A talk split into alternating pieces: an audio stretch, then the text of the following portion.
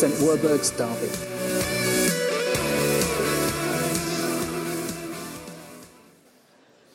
Good evening. For those of you who don't know me, I'm Phil.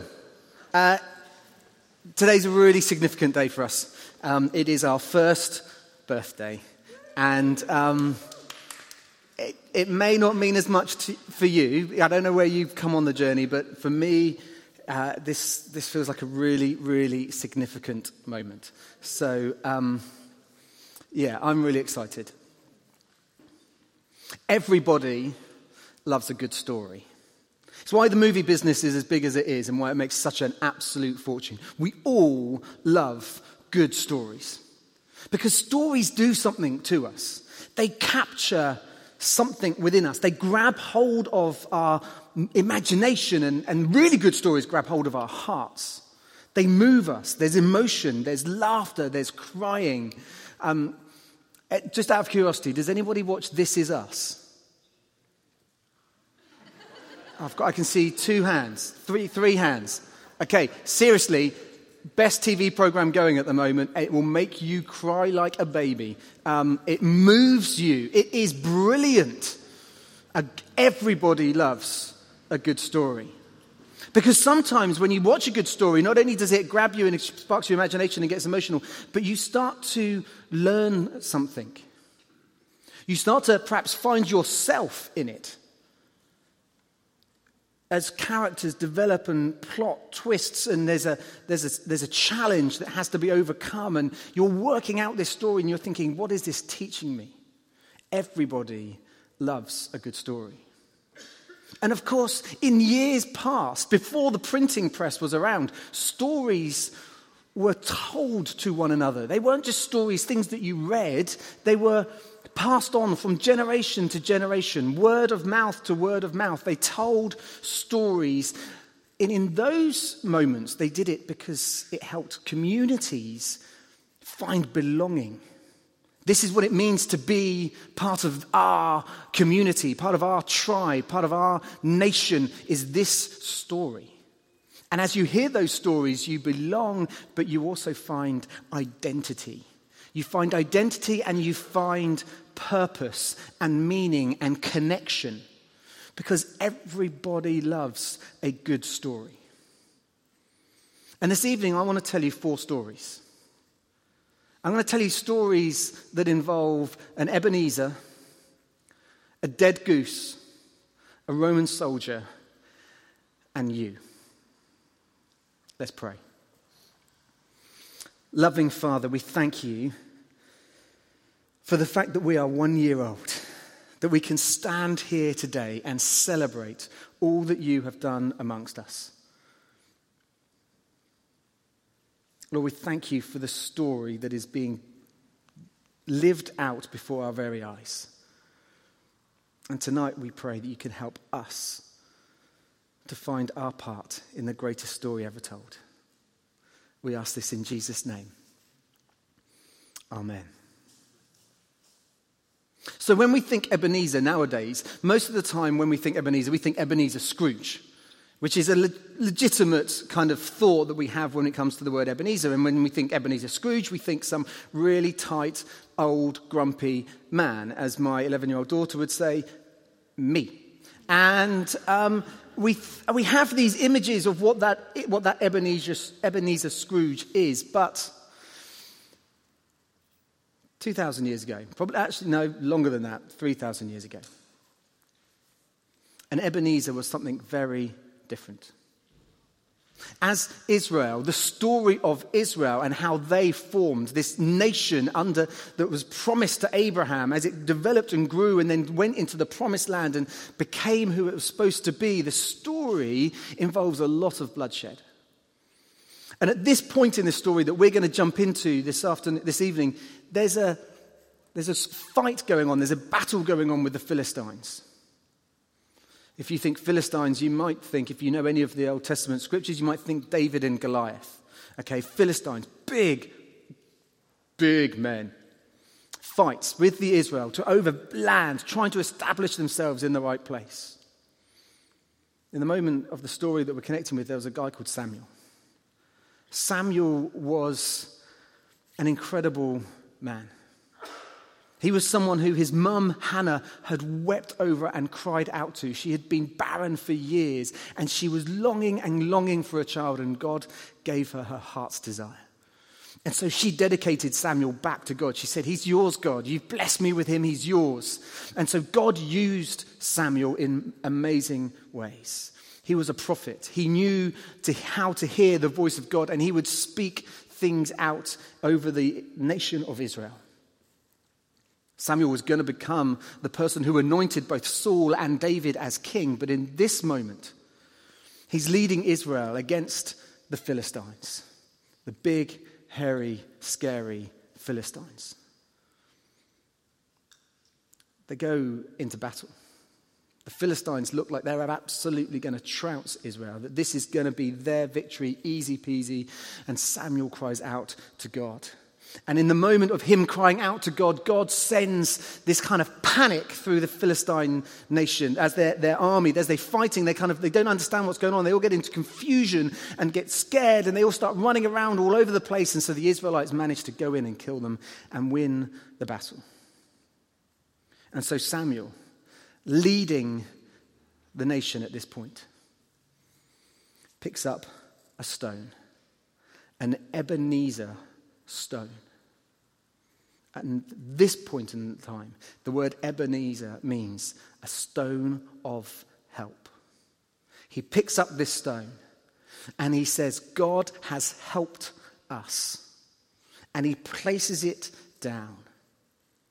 He says, Thus far, the Lord has helped us. 1 Samuel 7, verse 12. Thus far, the Lord has helped us. He's taken us through these battles, these challenges, these difficulties, and we've got to this place, and thus far, the Lord has helped us as we placed down a stone. As an act of remembrance, as an act of saying, God has done this, and we're going to put this stone down. Now, in the Old Testament times, placing stones was a kind of well known thing. They did it to kind of remember and to, to pick up uh, history and again to tell the story.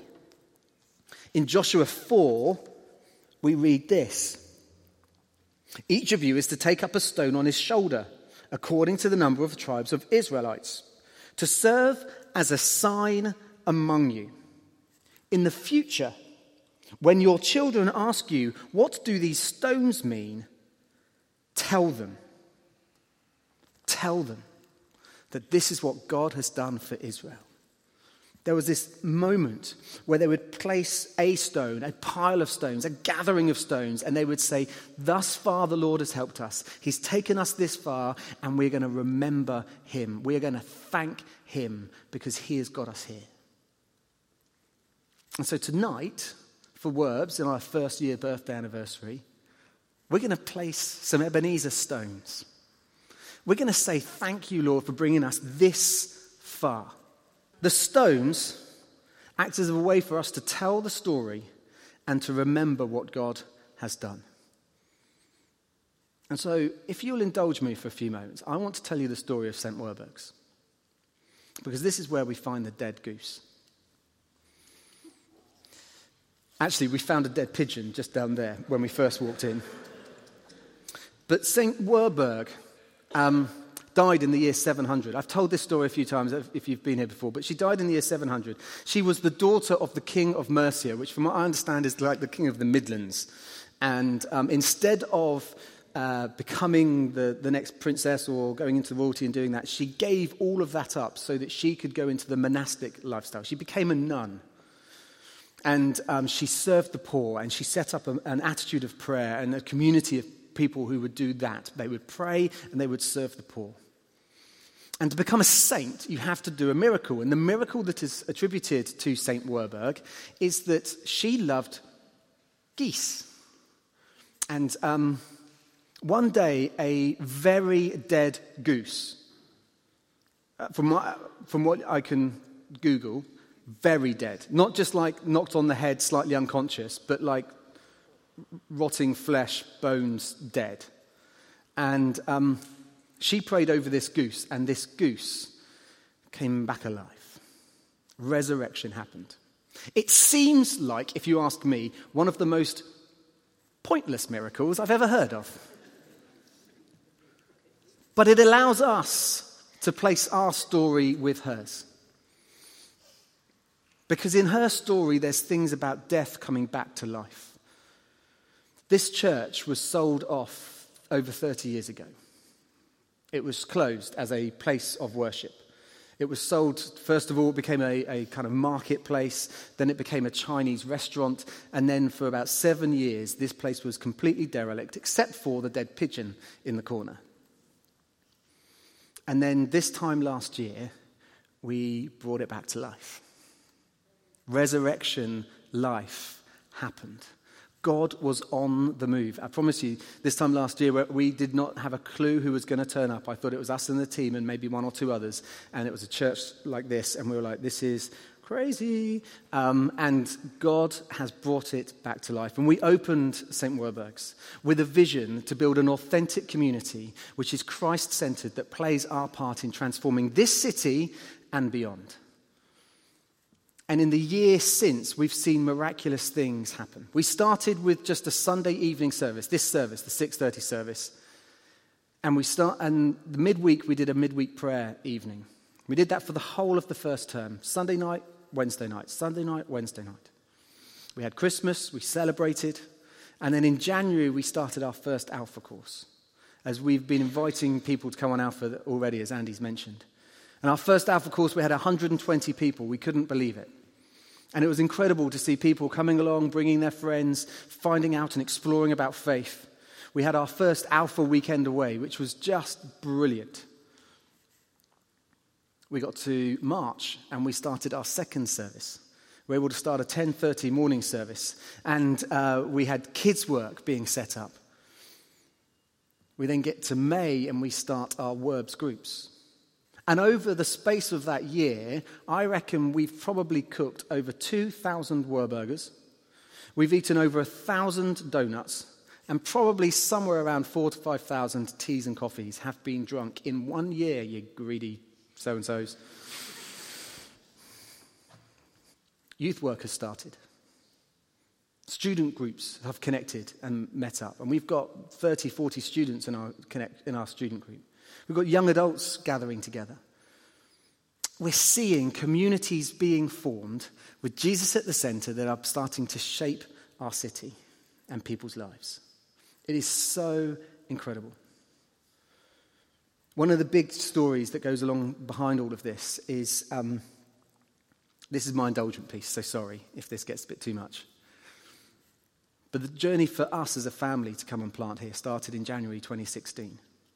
And from January 2016 through to us actually moving here in August 2017, the opportunity to come and plant a church in Derby and bring this building back to life and see a church here came so close to breaking down on so many occasions. Moments of thinking that I was going to move my whole family here and it was just all going to go belly up. And most of that was around this building and was around finances. So, on the f- day that we first opened on September the 17th, 2017, we only got permission to be in here on the Friday night. So, we'd done all our publicity and we'd invited you all and, and kind of told everybody, but we didn't know we could actually be here. The doors might have been shut. It was that close to not coming about. And then in the year that we've been running, we knew in our head that we had to raise £150,000 so that we could buy this building. And so in April, we started that, that ask, really, not only to raise 150,000 to kind of be able to purchase the building, but we also needed to raise a f- further 30,000 just to kind of meet our running costs for the year. And we're like, this is crazy. How's this ever going to come about? On Friday, this week, just gone, we completed on this building. You now own this building. God has provided and led and drawn us to this place, and we are now here. They can't kick us out anymore. They can't shut us down. We're in. And we're established. And it might not mean much to you. Anna kept telling me, it doesn't mean anything, Phil. We've been in for a year. And I'm like, it means a lot to me. It means a heck of a lot to me. So thank you to those of you who've played your part in making that possible and in how God has provided for us so that we could raise that money and make sure we buy this building. It has been an incredible year. But amongst all of those statistics and finances and all those other things that are vaguely interesting to some, actually, the really exciting stuff is lives, it's people. It's people whose lives are being started to shape and mold around what God is being doing through Werburgh's. We've seen over 20 people, I reckon, make a commitment to Jesus Christ in the past year. We've seen, that's it. We've seen people who have previously been in church but haven't been in church for years come back. We've seen people who've never been in church come and find a home here. Thus far, the Lord has helped us. The story has been going on, and God has been at work. I'd like to um, just ask Ellie and Dave to come forward. Sorry, David to come forward so they can share their part of their story. Because we've all got our stories whether you've been here whether this is your first night or whether this is your you've been here for the whole year but we've all got different stories to share. And these are just going to ask these two guys. Ladies first. Ellie. Um, were you here on the first night? I was. Brilliant. What, what has god done for you in this year through Werbs um, so, when I moved here, I moved here a year ago. Um, I'm a student nurse, and I really wanted to make Derby my home because when you're a nursing student, you don't really get actual student holidays. You're just like here forever. So, um, and I was coming from Dorset, so it's quite far away. And my big prayer was just like that I could find a home. And I came in, um, my friend was at Focus when you guys were prayed for. And she told me, she rang me up and she was like, Oh, there's a church in Derby that's opening. It's got like a funny name. And um, you should, you should check it out because they look really nice people. And so I thought, oh, okay, I'll go along. And I remember I sat next, like, just over there next to a guy called Jeremy. And I remember the first night and I was just thinking, yeah, this is, this is home. And I didn't go to like any other churches. I just stayed here and it's just been so good. It's, it's just like family. I found a family here. Um, and it means a lot to me, it really does. And probably the biggest highlight for me was the weekend away, um, because I like was just struggling with some stuff, and I was about to make a really bad decision, and um, someone prayed for me, and through what they said, they spoke a lot of words over me, and I know it was God who said that, and it completely like turned everything around. And I just think the people here, they really care and they really, um, they really show a lot of love. And it is like a family. That's, for me, that's the biggest thing it's become. Um, and I really hope, like, if you're new here, if you're a new student, or if you've just started coming, I really pray and hope that you find that what I found. Amazing. Thank you so much. Hi, Paul. Hi, David. Uh, same question. Uh, yeah, so I'm a student radiographer. Uh, a what, a what? A student radiographer. Student radiographer. Radiographer, yeah. Okay. Uh, I moved from Scarbados, uh, so Scarborough, um, about a year ago. Uh, and I actually found out about uh, Werbs through uh, Bex. So I met Bex at Soul Survivor last year. And she was like, oh, I'm planting a church in Derby. And I was like, oh, I'll check it out and see what I think. I wasn't really that sure. Bex is our youth worker, for yeah. those of you who don't know who Bex is. Um, but I was just blown away. Like Annie says, like the key thing here is family. Like the amount of times Andy has taken me out for coffee, or I've gone around to his house and he's fed me. It's just I've lost count, to be honest.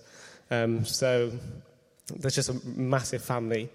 Um, and then for me, this year was all about baptism. So I really wanted to get baptized. Um, due to like different circumstances um, back in my own home, it just wasn't possible.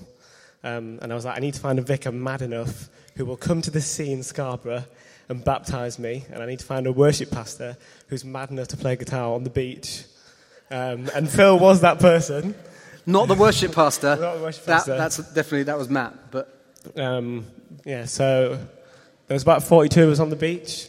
Um, but like Phil says in the um, like we're building an authentic community and we're transforming our city and beyond. So I guess Scarbados is the beyond bit.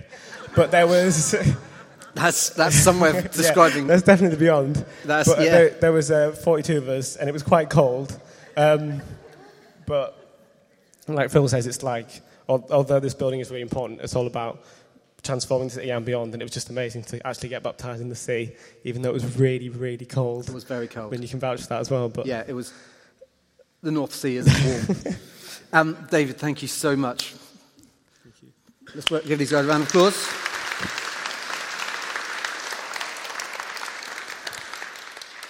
So I don't know what you think your story is. I don't know where you've come in on our journey over the year. As I said, you may be here for the very first time tonight, and if you are, you're still part of this story. Everybody loves a good story. Everybody loves a good story. Because as we read the stories, as we hear the stories, as we see what is going on, we are excited. We are, our imagination is spurred and we are compelled and our hearts are moved and we're engaged and we're thinking we want to be part of that story. And as we hear a story, we can attach ourselves to that story.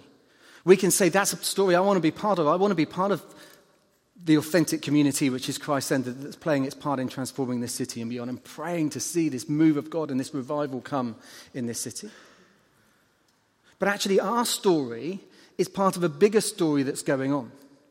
As Andy alluded to in his prayers at the beginning of the service, we're, we're part of a movement of churches that are being planted across this nation. You'll hear all this, the negative stories and the things that are going on about the statistics of people leaving the church. It's move, the things are changing. Churches are being planted all across this country. We are seeing a fresh move of God. This month, two new churches are being planted one in Bristol, one in Southampton. It's amazing. We get to attach ourselves as St. Werburghs to something that is bigger than ourselves, but we get to attach ourselves actually to what is the greatest story ever told God's story. The story of the scriptures, the story of God at work in our nation, uh, in, in our world, should I say. Often people much cleverer and wiser than me would say it's there's a five act story. There's a story of creation of God creating the world and everything in it, and breathing life, and creating all the animals and the rivers and the mountains and the sunsets, and God made everything. Creation, Act One. Second act, crisis. Humanity comes along and says, Well, we want to do without the Creator. We want to make do without someone who's designed it and created it and taught us how to live. We're going to do it on our own. We're going to be full of sin. We're going to turn ourselves in on ourselves, which is what sin means. It is about us and it is not about God. We rejected God. There was a crisis. And so, God, Act 3, creates a covenant, a promise. And he says, this, we, There is something better than this. And he tries to establish Abraham and his nation, and he, he tries to develop this nation that is blessed to be a blessing. There is a promise of something different. There is a promise that if you live your life like this and follow after God and live his way, God will bless you and do all these things. And there was this covenant made, but it was broken because of us. It was always going to fail because we couldn't keep our part of the deal. And so, in the midst of this, Act 4 comes along, and God sends Jesus Christ, the Savior, the one who transforms everything, because he came and lived for us and he died for us. He wanted to put us back into relationship with the one who created us. And he died because the Roman soldiers nailed him to the cross. And they nailed him to the cross because the Jewish leaders couldn't understand. They thought he was being blasphemous by claiming that he was God, but he was and is God. And so Christ died for us so that we could be forgiven, so that we can have life and life eternal. We can be in a relationship with our Creator. And then, fifth act, the church. Here you go, get on with it. Live out your life in relationship with Jesus, but do it in community together. And so, if you read scripture, it starts in the book of Acts and it goes on for the rest of the. It talks about how we do this. How do we live one, with one another, in relationship with one another? The five acts creation, crisis, covenant, Christ, church. And we, as we hear that overarching story, we get to play our part in God's story because we are the fifth act. Maybe even the sixth act, some people would say, that we get to write the next chapters. We get to live this out. And so, a good story, a, a really good story, compels us to live something differently. That's rubbish English. A good story compels us to live differently. That's better. Compels us to attach ourselves to something that is greater than ourselves.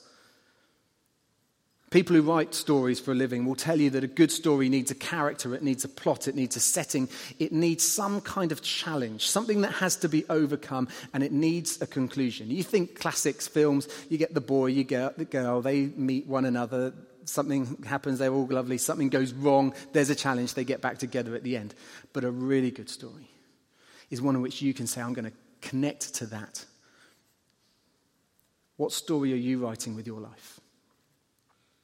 Because the world tells us that a good story for us is about succeeding, doing well, getting a nice job, getting married, earning lots of money, buying a Volvo. That is not a compelling story. I mean, that's a really dull story. The world tells us that our stories, our stories should be about, you know, doing what everyone else does, being normal, going with the flow, fitting in, making friends. That's not a compelling story. The world tells us that our story should be about comfort and materialism. And my life is just like this, and I'm doing okay, and everything's fine because I'm happy in my little world. That is not a compelling story.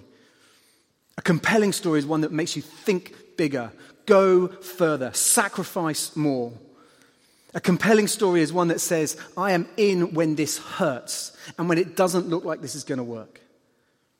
Jesus wrote the greatest story ever. He died for us, and it looked like it was all over, that his, his friends left him and fled and couldn't want to be anywhere near him. But because it's the greatest story, is because he defeated death. He didn't stay in the tomb, he rose again. And so we, us, all of us, get to write a better story with our lives. Is your life really going to be about getting a Volvo? Please don't ever make that your story. Could you commit to being part of this story? Of being part of a community that's saying, I am in this, not for me, but for others. We've, it's been amazing that God has brought us thus far, and we are so grateful to Him for bringing us here. But there is a city amongst us that we live in where 98% of this city do not know Jesus. There is more to do. Thus far, the Lord has helped us. But now I want to write the next story. Our story really is only just beginning. I want to encourage you to take with you the birthday cards that you're sitting on. Um, the We Are One card. On the back of there is a passage that has spoken into my heart and spoken, I think, into the life of us as a church.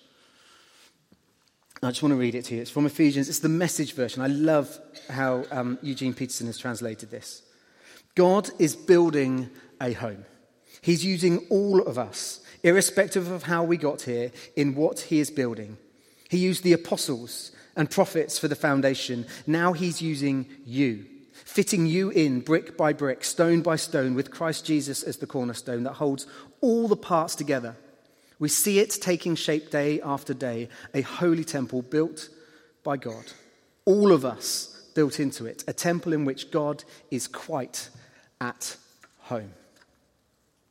Together we get to write a better story with our lives and as a church because we're part of a bigger story, the greatest story ever told.